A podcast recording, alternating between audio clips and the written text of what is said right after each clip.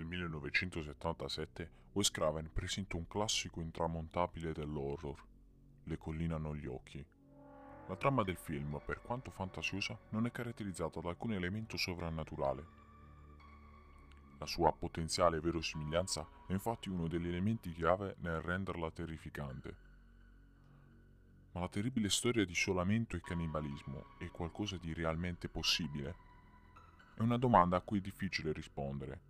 Ciò che è certo è che Craven ha preso ispirazione da un popolare racconto inglese, la cui veridicità è inverificabile, risalente al XV secolo.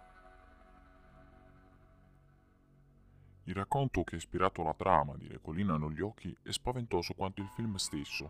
Si tratta di un racconto la cui veridicità, oggi molto dibattuta, rende ancora più terribili i dettagli che Wes Craven ha deciso di includere nel proprio lavoro. Nella sceneggiatura molti elementi sono stati trascurati e cambiati. La differenza più evidente è l'era in cui i fatti si svolgono. Il racconto è infatti ambientato nel Medioevo, mentre invece i Carter sono una tipica famiglia degli anni 70.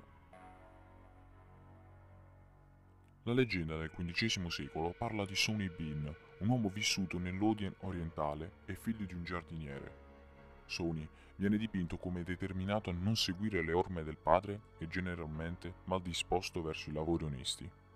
Fuggì di casa ancora minorenne e iniziò a vagare e mendicare di città in città. Dopo aver incontrato Agnes Douglas, una giovane donna accusata di stregoneria, Sony decise di sposarla e di trasferirsi insieme a lei nel Galloway. Agnes praticava una sorta di stregoneria, offrendo i propri servigi a dei malcapitati per poi derubarli per evitare di attrarre le attenzioni delle autorità, i due fuggirono e si misero alla ricerca di un rifugio sicuro. I due scoprirono una caverna capiente molto isolata vicino alla costa, nella zona di Benin Head, e decisero di insediarsi lì. La caverna era profonda circa 200 metri e l'accesso ad essa era bloccato nei momenti di alta marea. Sony visse nella grotta per ben 25 anni e lì iniziò a dar vita insieme alla propria moglie a un piccolo clan. Ebbe otto figli e sei figlie, che unendosi incestuosamente tra loro gli diedero ben 32 nipoti, 18 maschi e 14 femmine. La famiglia agiva col favore della notte, facendo agguati ai viaggiatori, derubandoli e uccidendoli. I cadaveri dei malcapitati venivano poi portati tra le grotte dove venivano smembrati e cucinati per sfamare la numerosa famiglia. Malgrado le sparizioni in zone iniziassero a diventare evidenti e fossero avvenuti macabri ritrovamenti di resti umani sulla costa, i villaggi non avevano affatto idea di cosa o chi potesse esserne all'origine. Il terribile operato della famiglia Bean fu scoperto quando il clan attaccò una coppia di passaggio nella loro zona i cannibali riuscirono ad uccidere la donna, ma il suo giovane marito riuscì a tener loro testa con spada e pistola finché non venne raggiunto da dei soccorsi. Quasi circondata, la famiglia tornò a rifugiarsi tra le caverne, ma ormai era tardi. Gli abitanti di Benning Head sapevano della loro esistenza. L'uomo superstite fu portato a testimoniare dinanzi al magistrato capo di Glasgow, che portò il caso all'attenzione di re Giacomo VI di Scozia o Giacomo I, periodo preciso in cui si svolse la vicenda è incerto. Il sovrano, inorridito, mandò in aiuto agli abitanti di Benin Head uno suolo di soldati e cani da fiuto. La caverna fu trovata grazie ai segugi, che avvertirono l'odore di carne arrostita e lo seguirono sino a portare i soldati alla caverna, dove li aspettava uno scenario spaventoso.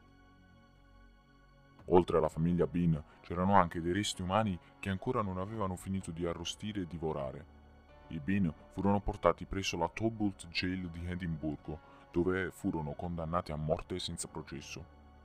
Alla famiglia non venne dimostrata alcuna pietà. Agli uomini furono amputati genitali, mani e piedi, con conseguente morte per dissanguamento. Le donne e i bambini, dopo essere stati costretti ad assistere alla macabra esecuzione degli uomini, furono bruciati vivi. Si è ipotizzato che nei suoi 25 anni di permanenza nella grotta la famiglia Bean abbia mietuto migliaia di vite. Molti storici hanno dibattuto sull'esistenza di Sonny Bean e della sua famiglia. Alcuni sostengono che la leggenda, se vera, è stata largamente travisata ed esagerata. Non è infatti presente alcuna testimonianza scritta delle migliaia di sparizioni ad opera del gruppo cannibale, né alcun documento che testimoni o certifichi un'esecuzione così brutale. Non sono pochi, tuttavia, i casi documentati di cannibalismo dovuto alla miseria e alla carestia in Scozia tra il XV e il XVI secolo. La storia venne narrata per la prima volta nei chapbooks, riviste di notizie non verificate, spesso strumentalizzate e utilizzate per portare avanti propaganda contro partiti politici o sette religiose. Potrebbe dunque essere possibile che la storia di Sonny Bean e della sua famiglia fosse stata inventata appositamente per portare avanti una campagna di opposizione agli scozzesi e alla ribellione giacobita. In quel periodo non era raro imbattersi in rappresentazioni poco lusinghiere del popolo scozzese, spesso dipinto come pigro, totalmente istintuale e violento. A questo si aggiunge l'effettiva presenza di un caso di cannibalismo reale e ben documentato proprio ad opera di uno scozzese, Christy Click, vissuto proprio nel XV secolo. Vero o meno, la storia è stata magistralmente reinterpretata da Wes Craven, che è stato capace di farne un capolavoro del genere horror.